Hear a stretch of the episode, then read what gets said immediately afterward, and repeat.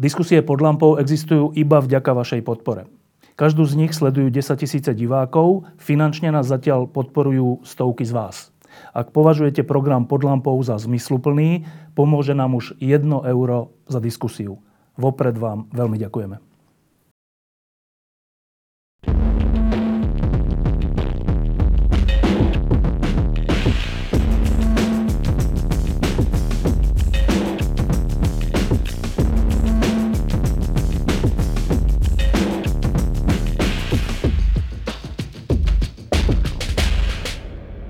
Zhruba pred pol rokom eh, napísala Anne Applebaum, že Západ je dve ľudové hlasovania od svojho rozpadu.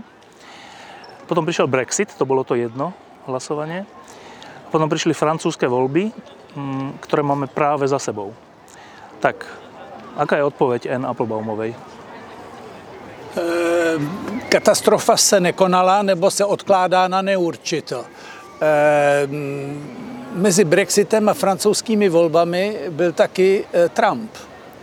A to možná eh, vyvolalo očekávání v některý, u některých, nebo obavu, že vlastně je tady nástup protielitního populistického národního hnutí, které vidíme v Británii v tom antievropském referendu proti elitám, proti všem. V Americe volbou Trumpa který chce stavět zeď. A e, teď byla na řadě Francie, abych tak řekl. A e, Francie řekla ne, což bylo zajímavé, bylo to, e, myslím, důležité.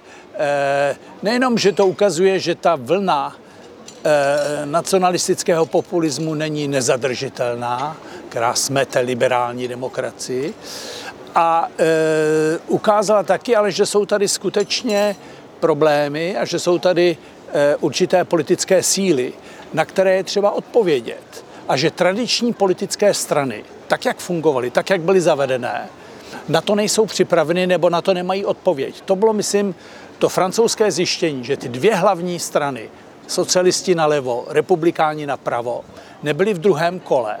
Tudíž ano, ta populistická vlna o něčem vypovídá, ale našla se tu odpověď, která nešla tím e, e, nacionalistickým směrem, která naopak nabízí jinou alternativu. My v Strednej Európe jsme si od 89. zvykli, že žijeme v slobode a v demokracii a že je to vlastně dané, že to nie, nie ničím ohrozené. Ja viem, že sa nemá hovoriť, že keby, ale keby vo Francúzsku vyhrala Lepenová, tak by mala asi tá N. Applebaum pravdu, lebo to by bol historický okamih asi rozpadu Európskej unie, ano? Myslím, že ano. To by byl konec Evropy, Evropské unie, tak jak jsme ji znali, protože Francie je země, která unii založila po válce s Německem. Podala ruku poraženému Německu, pomohla mu na nohy. A toto usmíření francouzsko-německé bylo základem evropského snažení. Takže tím, že Francie by řekla, my vystupujeme z Evropy, protože Le Penová navrhovala Frexit, referendum podobně jako v Británii. A navrhovala vystoupit z eura. Z eura. Takže vlastně to by byl konec. Nevíme, v jaké formě by to proběhlo, ale byl by to konec Evropy, tak jak ji známe. E, bylo to také důležité pro, nejenom pro Evropskou unii, ale e, třeba když čtete autory z arabského světa, Kamel Daoud, alžírský spisovatel, píše, kdyby Lepenová zvítězila ve Francii, to by bylo vítězství pro džihad, pro Daesh, pro ten islámský stát, protože oni sázejí na tu velkou konfrontaci, na to velké střetnutí, na tu velkou občanskou válku, kterou chtějí vyvolat v Evropě. Takže ano, nejlepším protivníkem v této Eh, občanské válce, pomyslné, eh, by byla Lepenová. Takže eh, je vidět, že to bylo důležité pro Francii samozřejmě především, pro Evropu, ale že to bylo sledované taky mimořádně i, i mimo Evropu. Obama poslal podporné video Macronovi, což také o něčem vypovídá. Nejenom, že tady poznal podobnost mladý, talentovaný politik, který vstoupil do hry mimo mainstream politických stran a který vyhrál a který nabízí jakousi obranu liberální demokracii v neliberálním světě. Ještě jeden, ještě jeden, jeden kus světa se zaujímalo francouzské volby a to je Rusko. Putin přijal otvorene Lepenovu pred voľbami. Lepenová mala pôžičky z Ruska a deň pred voľbami prišlo nejaké odhalenie súkromných mailov z Macronovho tábora a začalo sa o tom hovoriť, že aj v tom má prsty Rusko. Prečo sa Rusko až tak veľmi zaujímalo o francúzske voľby? Právě protože pochopilo, že e, francouzské volby jsou klíčové nejenom pro Francii, ale pro Evropu. A Rusko považuje Evropu za slabou, dekadentní, v rozpadu. Je tu Brexit, je tu Grexit, prý se to rozpadá. Dokonce americký prezident Trump začal říkat, že po Brexitu, že se tedy Evropa rozpadne. Takže eh, ano, Rusko si přeje slabou nebo úplně neexistující Evropu. A v tom ty francouzské volby byly absolutně klíčové.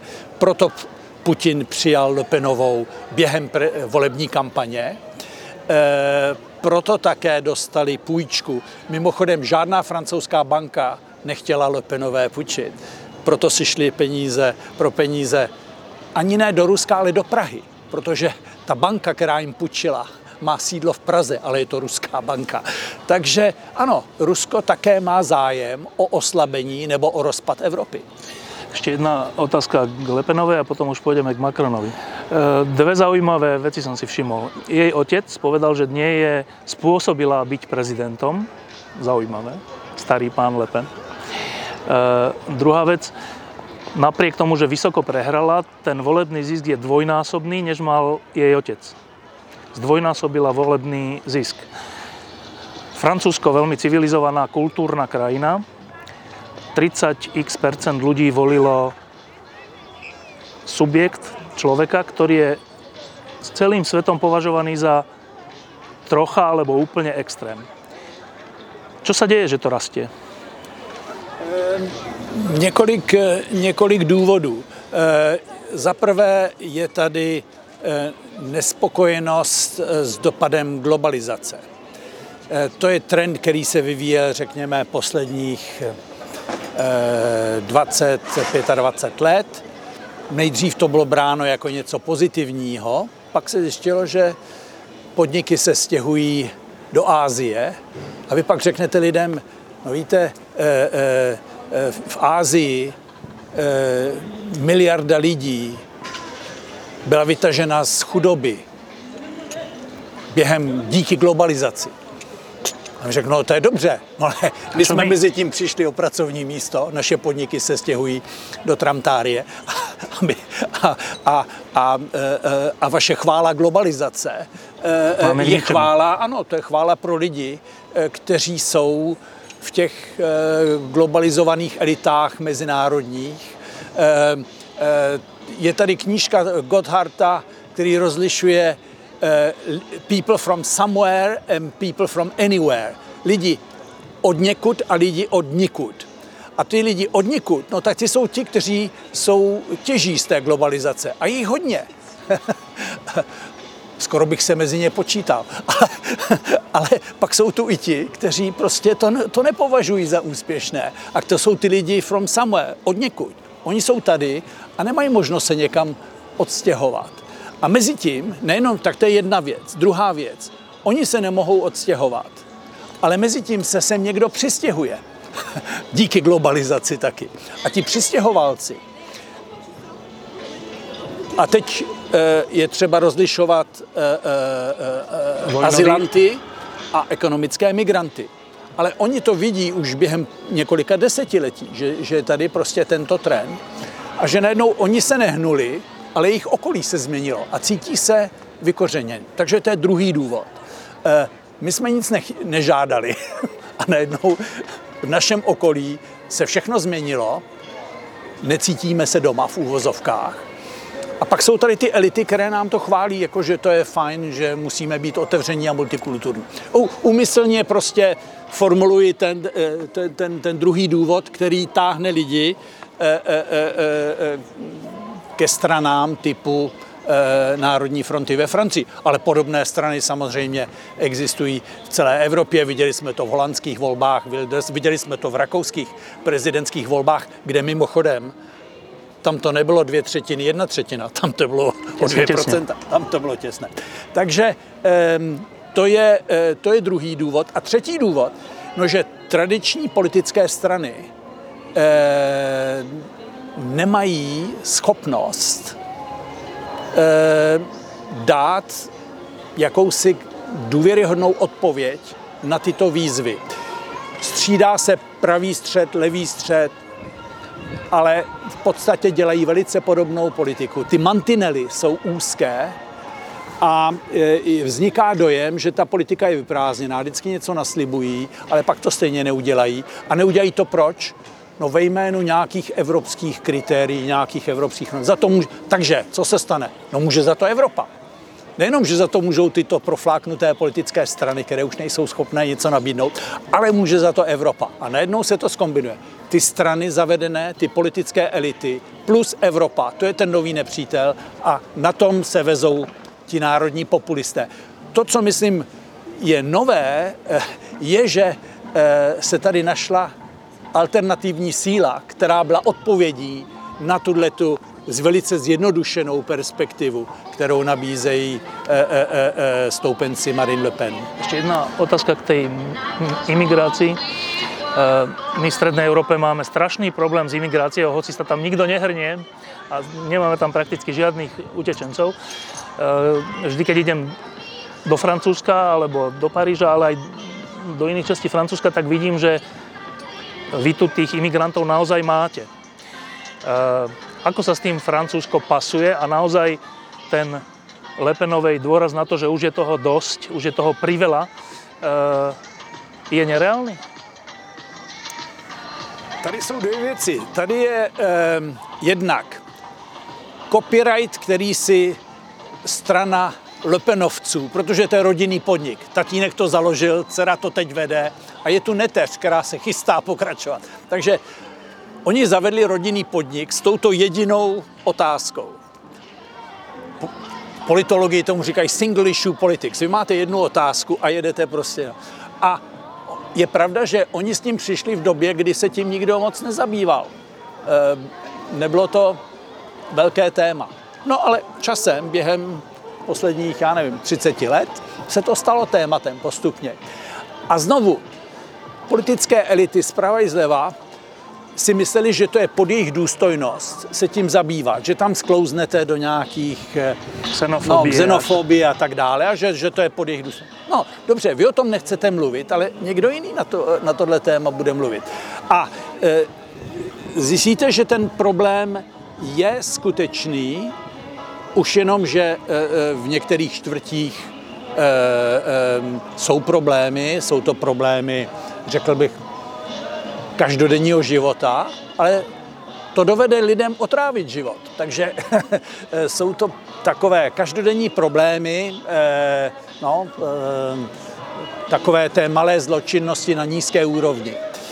A pak s nástupem radikálního islámu na Středním východě se ten vliv takzvaného salafismu, to znamená té nejkonzervativnější verze islámu, přenesl do Evropy během posledních 20 let.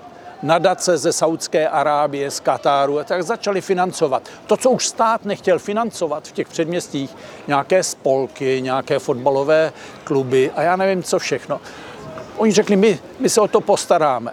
Ano, postarali se po svém, vyslali svoje imámy, zavedli prostě, eh, a je tu tedy debata ve Francii mezi odborníky, teď nemluvím o, o politických stranách. Eh, jsou lidi jako můj kolega Žil Kepel, který říkají, to, co přichází i s terorismem, je souvisí s radikalizací islámu. Takže islám na Středním východě, dejme tomu, a dopad této radikalizace do našich předměstí. Takže ten, to hlavní téma je radikalizace. A je tu opač, opačná téze, kterou razí e, e, e, Olivier Roy například, a říká, ne, to je islamizace radikálnosti. Že v našich společnostech, ano, existovaly v různých dobách radikální hnutí, někdy byly na krajní levici, já nevím, maoisti, anarchisti, co chcete. V jiných dobách byli na krajní pravici a dnes tady máme radikalizaci, e, e, která používá islám jako alternativní ideologii, řekněme, pro ty mladé, vyloučené, kteří se cítí vyloučeni z té společnosti. Takže jsou tu dvě téze a je tady skutečná debata. Ta pravda je asi někde mezi, e, ale je tady debata. No a pak je tu ta politická debata. Co s tím? A pravicové strany měly pokušení, anebo mají ještě pokušení, přezít to téma, nenechat Lepenové monopol tohoto tématu, to je aspoň jejich verze, začít prostě mluvit jasně o obhajobě, e, e, e, řekněme, jisté identity francouzské, skutečné či pomyslné, a že tím pádem převezmou ty hlasy od Marine Le Pen. A pak je tu levice, která říká, no vidíte, jakmile začnete takhle mluvit, tak vlastně sklouznete, je to posun po šikmé ploše, vy se dostanete tam, kde jste nechtěli být a vlastně legitimizujete tento diskurs. A jakmile ho legitimizujete, no tak ona vás v tom porazí. ona vás v tom porazí, protože vy s tím začnete, vy začnete přebírat, ale vy to přeberete v takové vlažné formě. formě no. ona, ona, ona to má v tom původním podání, daleko razantnější. Takže ona se potom dostane do druhého kola. A tím pádem, že se může dostat do druhého kola voleb, to je důležité, přesně nikdo ve Francii nemyslí, že se skutečně stane prezidentkou. Ale dostane se do druhého kola, tím pádem to legitimizuje její diskurs, její prostě přístup k těmto politickým problémům. A celé druhé kolo, celé, celých těch 14 dní kolem druhého kola, to byla debata mezi těmito dvěma Franciemi. Ta Francie otevřená, proevropská, liberální, a ta Francie, která je víc ochranářská, která chrání identitu a která nabízí jistou politiku strachu. Strachu z globalizace, ale taky strachu z terorismu, z islámu, z přistěhovalců. Ano, to je politika strachu, takže tam hrajete s emocemi. Eh, je zajímavé, že v konfrontaci racionálních argumentů s emocemi a hlavně s dost negativními emocemi. Protože emoce mohou být pozitivní i v politice. Macron v jednom projevu ukončil své vystoupení a řekl, mám vás rád. No, moc se mi to nelíbilo, takový, no, až, až nepříjemné. Ne, nevím, jestli on tím byl určitě dojat, nevím, jestli obecenstvo bylo dojato. Ale dobře, protože my nechceme od politiků, aby nás měli rádi, my chceme, aby řešili problémy, že jo. Ale dobře, ale je tady snaha o vyjádřit nějakou pozitivní emoci, vstřícnost, otevřenost. Ona hraje s negativními emocemi. A e, je zajímavé, že v tomto střetu, e, který jsme hlavně viděli v té televizní debatě, e, dvě a půl hodiny, 15 milionů francouzů se na to dívalo, racionální argumenty, věcné, a na druhé straně jenom kritika, jenom negativní argumenty, jenom osobní útoky. Takže ano, racionální liberální argument zvítězil nad negativními emocemi, ale jak dlouho? K tomu kratučká otázka, že rozumiem tomu, že uh, aj my to u nás riešime v Strednej Európe, že prevziať ten, ten slovník alebo tento uvažovanie takej tej krajinej podoby je nebezpečné, lebo človek sa stane potom rovnakým. Druhé nebezpečie ale je, že tú tému obchádzať. Lebo keď sa tá téma obchádza, tak budú stále rásť tí krajiny. Tak Eh, aké je poučenie z Francúzska? Čo je riešenie? Myslím, že poučení z Francie, zejména po tom, co jsme zažili poslední léta, atentát na Charlie Hebdo, satirický časopis, další atentáty, které byly v Nice i v Paříži, Bataclan, ehm, e, najednou už není možné téma obcházet. Ten problém tu je. A jestli chcete skutečně zabránit tomu, aby krajní pravice používala zkratku přistěhovalci rovná se nebezpečí terorismu. Tak musíte mluvit o tom, za jakých, eh, eh, nejenom eh, za jakých podmínek chcete udělovat azyl a přijmout někoho zachránit, ale za jakých podmínek jste ochotní je integrovat. Protože jedna věc je něko, ně, rozumíte, ano, eh, je tady tonoucí, vy mu, vy mu podáte ruku, protože to je vaše e, morální povinnost. Ale pak je tu ta druhá otázka, no ale co s ním? On tady je a nepřišel sám. Do Německa přišel milion. Eh, ve Francii průměrně to je 200-250 tisíc ročně.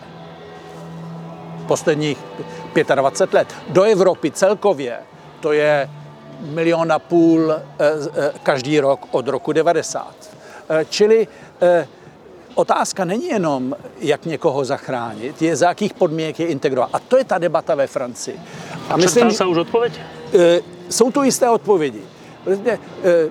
Ano, my máme, povi- my máme jistou morální a dokonce i právní povinnost podle azylového, podle azylového práva, konvence Ženevská, no. Ženevská z roku 51, která mimochodem byla pro, původně psána pro uprchlíky z komunistických zemí.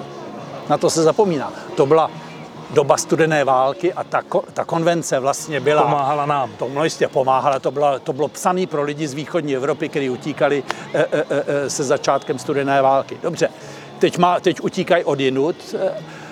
A ta otázka je, oni přicházejí z jiného světa, z jiné kultury, s jinými zkušenostmi. A e, za jakých podmínek tedy jsme schopni je integrovat. A tady je ta debata. My je e, můžeme integrovat, pokud. A na tom se teď shodnou lidé i z pravice, i z levice, aspoň někteří. My jsme země, která odliš, odlišuje náboženství a politiku. Vy můžete mít jakékoliv náboženství, to je, ale je to vaše soukromá věc. Netahejte nám náboženství. Ne, eh, jinými slovy, ústava a právo republiky jsou nadřazení náboženství. Jestli někdo začne říkat, že ve jménu šaria poruší ústavu, poruší ústavu jo, že, že to je nadřazené, nebo že může žádat výjimky z obecného zákona na základě nějakých náboženských nařízení. Ne, to není přijatelné. Za druhé, my věříme v to, že muži a ženy mají rovnoprávné postavení. To v mnoha vašich zemích nebo kulturách není samozřejmost. A, e, ale musíte si na to zvyknout, že tady to tak je.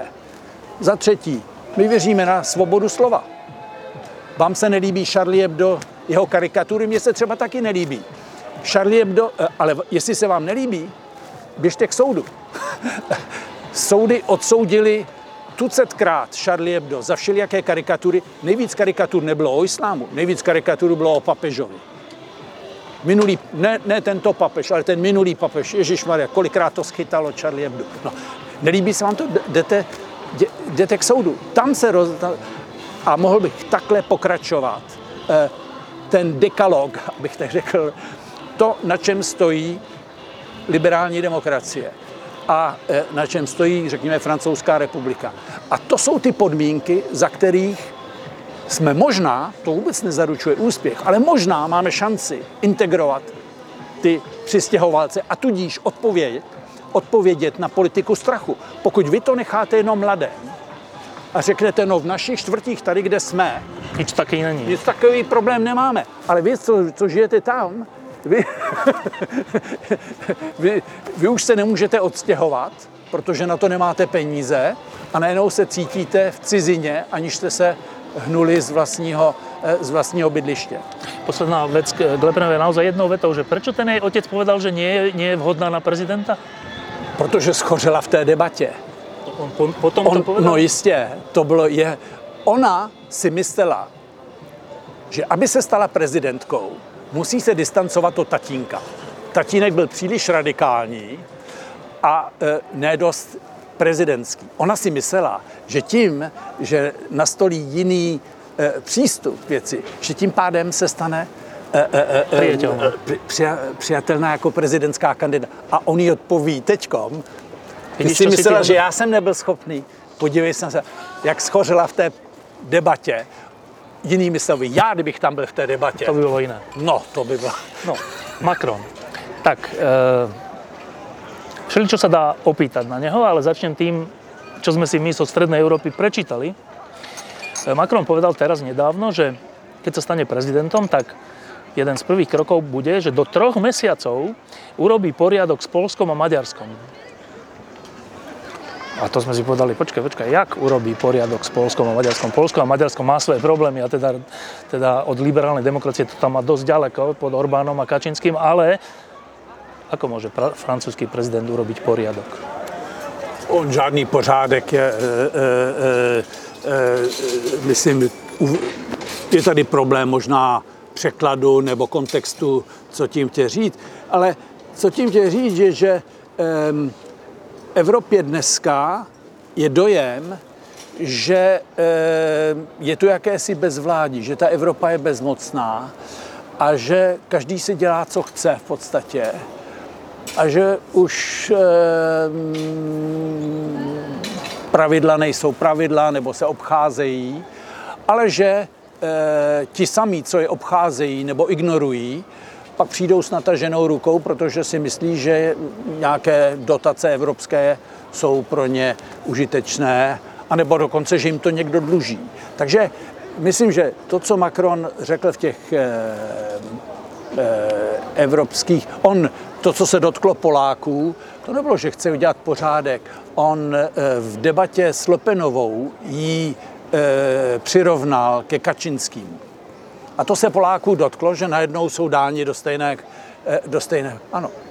A já neříkám, že má nutně pravdu, tam jsou velké rozdíly, ale v podstatě, když člověk vidí tu, ten nacionalismus antievropský, antiliberální v mnohem, řekněme, Lepenová má daleko blíž ke Kačinskýmu, než Kačinský k Macronovi. Eh, takhle, takhle to lze říct. No, eh, čili Eh, eh, je tady několik věcí.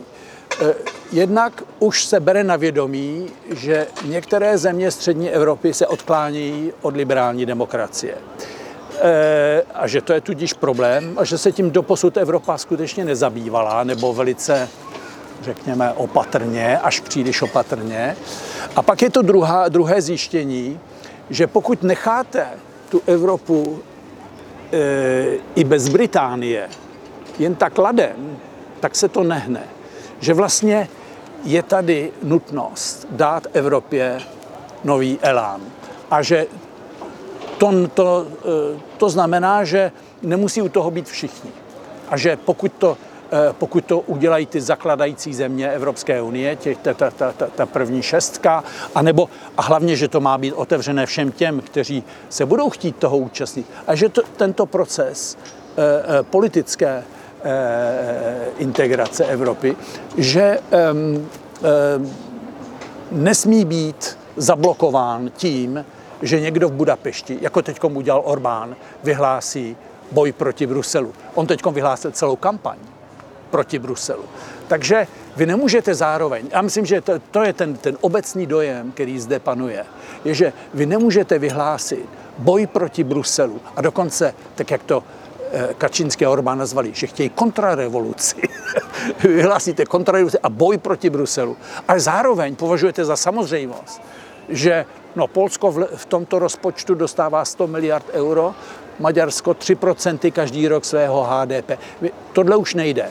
Jo? Čili ta myšlenka, že Evropa stojí na politickém projektu, jenom to politické pouto vysvětluje, proč dostáváte nějaké dotace.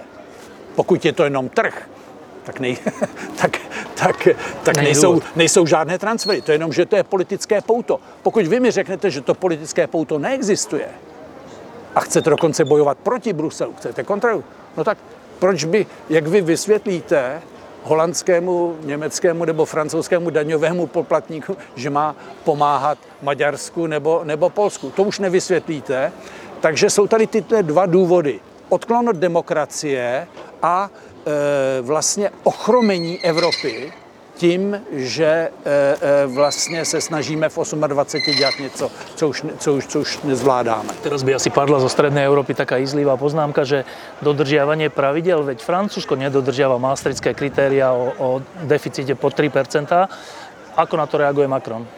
Macron slíbil, že první věc, kterou dělá, že se zasadí za to, aby vždy dodržel kritéria no. a že tu výjimku, kterou si Hollande, jeho předchůdce, vyjednal, eh, eh, on si ji vyjednal a eh, myslím, že no, teď myslím, že to byla chyba, že on se měl držet. Nemůžete chtít po někom, aby dodržoval kritéria, když vám sám to nedržel. On si dobře, on si vyjednal jisté období eh, přechodné, aby ji dodržel, ale to si Francie dodrží ty 3%. Ale Macron, aniž by se řekl, kritéria se musí dodržet. A hlavně ty reformy, které chce zavést, jsou reformy, které mají umožnit hlavně tomu, aby se Francie stala důvěryhodným partnerem pro Německo. Dokud je Francie oslabena, eh, řekněme, no, je v takovém stavu zahleděná do sebe, nemůže být tím tahounem v Evropě. Takže um, um, tam je propojení jeho reformního programu vnitřního s jeho uh, vizí Evropy, řekněme. No, to, čo sme doteraz hovorili, vyzerá na to, že už je jednoznačne ako keby rozhodnuté, že sa z tých 5 scenárov uplatní jeden a to je scenár, ktorý si pracovne nazývame, že dvojrýchlostná Európa. Ak tomu teda dobre rozumiem, tak v tejto chvíli už nie je diskusia o tom, že či, scéna číslo 1, 2, 3, 4, 5. V tejto chvíli pre nás zo Strednej Európy stojí otázka tak, či chceme byť súčasťou jadra, alebo chceme byť súčasťou e, toho okolo. E, víťazstvo Macrona znamená toto? E, mohlo by to znamenat tuto volbu. On samozřejmě musí tu volbu potvrdit e, v parlamentních volbách.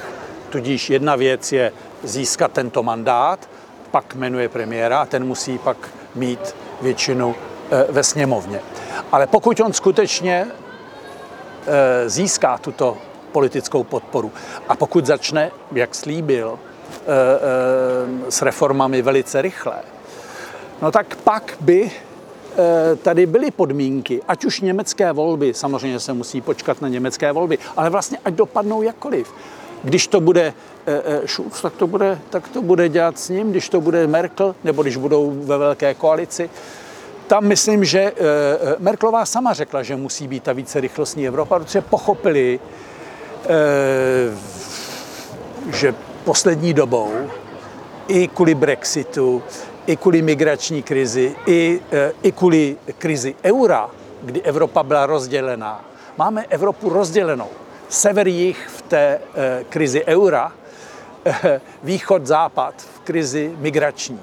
Když máte rozdělenou Evropu, eh, pokud to necháte ladem, tak se vám to rozpadne. Čili pokud chcete zabránit tomu scénáři, na který se těší i Trump, i Putin a celá řada dalších, je tady třeba nějaké iniciativy. Macron je součástí tohoto řešení. Jestli to vyjde, vůbec není zaručené. Pokud ten scénář vyjde, eh, Nemusí to být špatná zpráva. Já vím, že ve střední Evropě e, e, jsou z toho obavy, ale já si nemyslím, že e, nejhorší obava je rozpad Evropy. To by byla, jako středoevropan, bych se nejvíc obával rozpadu, rozkladu Evropské unie. Protože návrat do Evropy 19. století nebo nějakých... Ne, to, to, to myslím, že není pro střední Evropu to nejlepší řešení. Známe i svůj zeměpis, i, svoji, i svoje dějiny. Ale eh, pokud tady vznikne nějaké evropské jádro, které bude chtít Evropu politicky posílit, no tak pak je svobodná volba všech středoevropských zemí, eh, eh, jak se k tomu chtějí postavit. A jsou země jako Slovensko, které jsou, které jsou součástí eura, takže tam se přímo na tom mohou podílet. Jsou jiné jako Česká republika, které si musí rozhodnout, jestli se chtějí stát součástí eura. No a Poláci, Maďaři si musí nejdřív doma vyřídit politickou situaci, protože tam nejenom, že ta vláda není nakloněná prohloubení evropské integrace, tam není nakloněná liberální demokracii vůbec. No, my, my, my jsme taky troška možno často naivní, že v té našej strednej Európe, že si myslíme, jaký jsme dôležití. Ja posledné mesiace sledujem kuloárové diskusie o tomto probléme, o dvojrychlostnej Európe a skoro sa mi zdá, že je to rozhodnuté tým smerom, že v tom jadre tá stredná Európa nebude, vzhľadom ku skúsenostiam, ktoré má západná Európa s nami, čo sa týka migračnej krízy, aj čo sa týka vzťahu k demokracii a všetkému, čo sa deje v Polsku a v Maďarsku. Je to vôbec tak, že si môžeme vybrať? Já myslím, že ano, protože e, e, celý ten projekt toho jádra bude přijatelný jen pokud bude otevřený. Jsou země jako Španělsko, nebylo zakladatelskou zemí, ale chce být, chce být účastníkem. Portugalsko samozřejmě chce být účastníkem. Je to otevřené.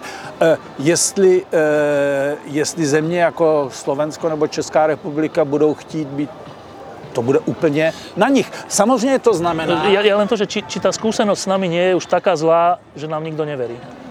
No, e, samozřejmě, že důvěra byla vledačem z, e, ochromena, oslabena, ale to se dá napravit. Víte, v politice, v politice věci můžou jít velice rychle.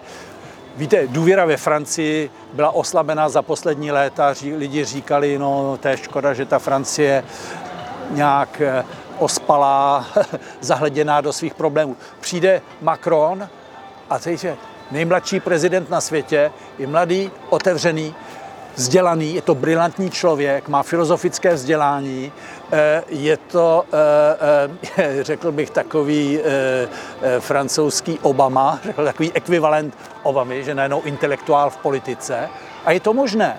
A najednou já jsem, co jsem všechny telefonáty včera večer, jak co, přátelé se kterým jsem, najednou lidi vidíte, cítíte, že najednou je tady možnost. No, jestli tu možnost promění, jestli, jestli uplatní, to, to uvidíme. Ale v politice stačí málo. To samé ve střední Evropě. Máme teď takovou vlnu, ale dovedu si představit třeba v příštích volbách v Polsku, to dopadne jinak. Polsko je klíčová země pro střední Evropu, samozřejmě. Takže pokud by se Polsko vrátilo, řekněme, my máme předsedu Evropské rady je to polský premiér bývalý, Tusk. Takže ve chvíli, kdy máme kdy Polsko vlastně má tuhle tu e, e, pozici v Evropě, ta země jde jiným směrem a dokonce vláda, polská vláda, ho hlasovala, ho nechce a vlas, hlasovala sama, až se zesměšnili, protože to bylo najednou, celá Evropa chtěla Tuska a jediná země, která ho nechtěla, bylo Polsko. Takže to už všem je jasné, že je tam domácí problém, ale pokud by ten domácí, ten domácí problém se dá překonat. My už jsme měli Kačinský u moci. Byli tam v roce 2005 až 2007. Pak se to rozpadlo a a, a, a přišla, přišla platforma, při, při, přijdou jiné politické strany. Takže já věřím, tak jako ve Francii, Možná teď chytáme druhý dech, to samé, to samé možná přijde i, i, i, i v Polsku nebo ve střední Evropě. Mám poslednú otázku na Macrona, ale ešte predtým sa k tomuto opýtam, že a keď to bude tak, že bude jadro a, a to okolo, zdá sa, že to k tomu smeruje, že Európska únia a celý ten projekt smeruje k tomuto, tie krajiny, ktoré nebudú v jadre, to je katastrofa? Ne, nemusí být, nemusí být. Víte, eh, eh, eh, můžete mít to druhé kolo, může být zóna, vylepšená zóna volného obchodu. To neznamená, že se staneme ze dne na den nepřátele. Akorát ty podmínky e, spolupráce budou trochu jiné a celý ten projekt bude jiný, protože e, o to jde. Myslím, že ta středoevropská vize příliš často viděla Evropu jako jenom trh a ekonomický. Je to tam jsou nějaké dotace a tam se rozhoduje o nějakých ekonomických otázkách. Ne, ta Evropa je především politický projekt. A e, e, ne všichni mají chuť e, se na tom účastnit, protože politický projekt to znamená sdílená suverenita. Vy se o některá rozhodnutí dělíte. A dobře, já chápu, že mnohým tohle nevyhovuje, Orbán, Kačínsky a tak dále, suverenita, suverenita, každé ráno, v poledne i večer opakují se. Dobře, tak, eh, eh, ale eh, je možné si představit situaci, kdy skupina zemí prohloubí svoji spolupráci a že to druhé kolo bude mít jinou formu spolupráce. A pak ještě by bylo třetí kolo, to je naše sousedství. Já se dovedu představit vztahy s Ukrajinou, s Moldavskem a tak dále. Nejsou dnes podmínky pro jejich přijetí do Unii, ale jsou určitě možnosti mít evropskou politiku vůči těmto zemím. Takže ano, bude to, bude to nová nová forma integrace, ale pořád lepší než dezintegrace. Posledná otázka. Tak, Francúzsko má nového prezidenta, volá sa Emmanuel Macron. E, my o ňom veľa nevieme, je to nový človek pre strednú Európu. Kto to je a čo od neho môžeme čakať? Tak jednak je to... Um, Málem jsem řekl, je to zjevení ve francouzské politice. Eh, protože skutečně je to člověk, kterého před rokem, před dvěma lety eh, nikdo neznal. Eh, nebo byl znám jenom v malém okruhu lidí. Tak tady máte člověka, který je mladý, brilantní student, asistent filozofa Paula Ricoeura, křesťanského filozofa, který mohl třeba jít na akademickou kariéru který zvolil něco jiného, šel, strávil dva roky v bankovnictví a stal se eh, poradcem bývalého prezidenta Holanda. A eh, když viděl, že prezident Hollande na to nemá, aby znovu kandidoval a viděl tu bídu v socialistické straně, co se týče možných kandidátů, si řekl. A tam je něco mimořádného ta odvaha, víte, to, to, to, to je, to je, to je, takže potřebujete úžasné schopnosti, on je brilantní člověk. Za druhé, odvahu do hry vstoupit, i když máte malé šance. A pak musíte mít štěstí. Něco neuvěřitelného, že jemu se podařilo vstoupit do té hry ve chvíli, kdy ty dvě velké strany a jejich kandidáti kolabovali. Jo? Či socialisti Hollande uznal, že do toho nejde a kandidát socialistů úplně, úplně prohrál. A pak tady byl pravicový kandidát, který byl považován za jasného favorita voleb, který měl aféry kolem zneužití veřejných fondů pro rodinné účely a tím pádem, tím pádem taky prohrál.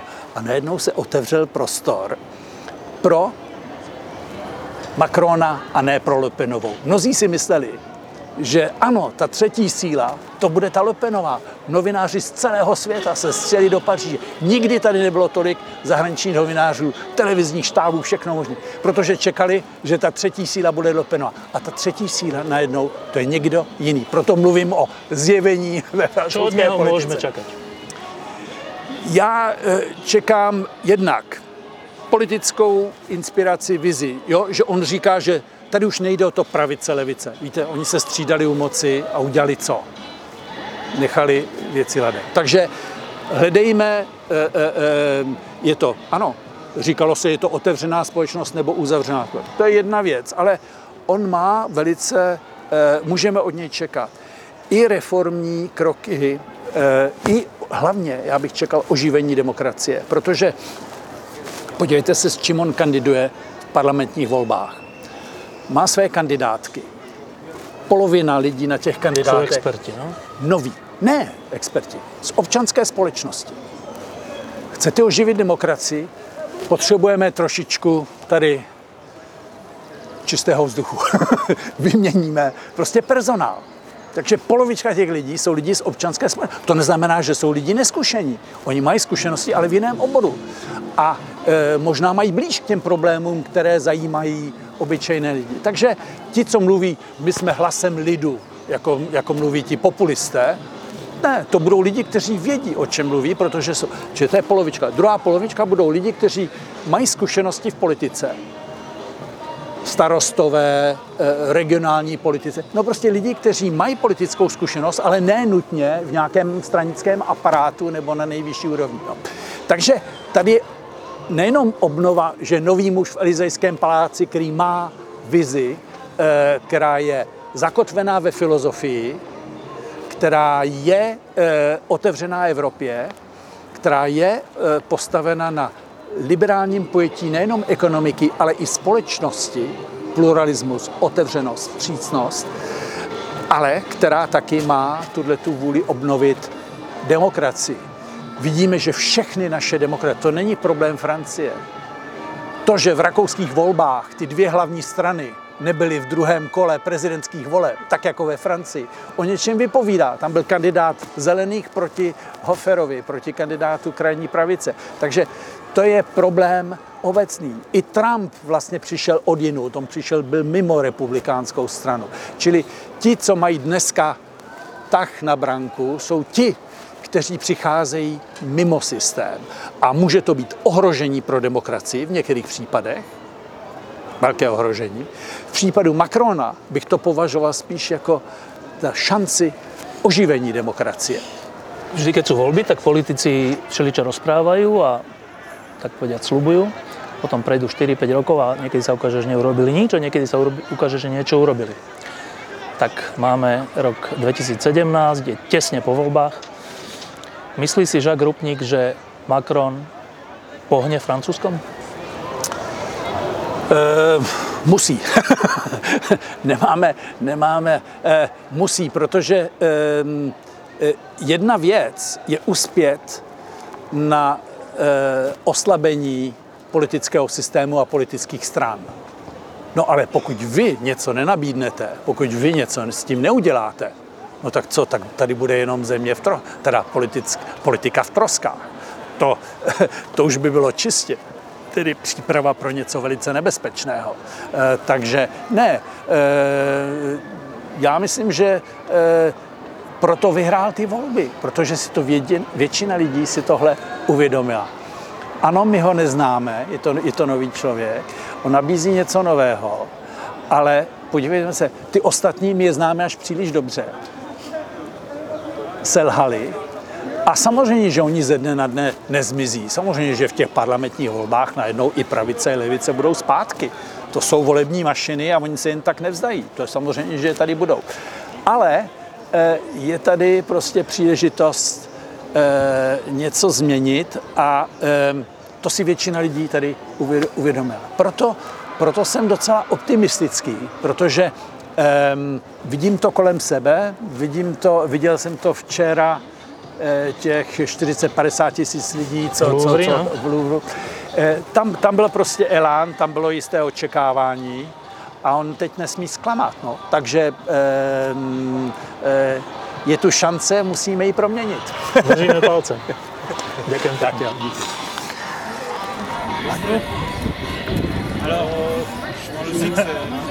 d'Estonie. Ah, alors ah bon, c'est Estonska, Estonska, Polska. Ano, petit café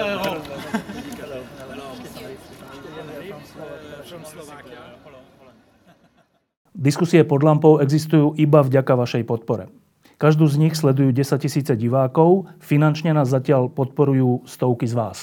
Ak považujete program pod lampou za zmysluplný, pomôže nám už 1 euro za diskusiu. Vopred vám veľmi ďakujeme.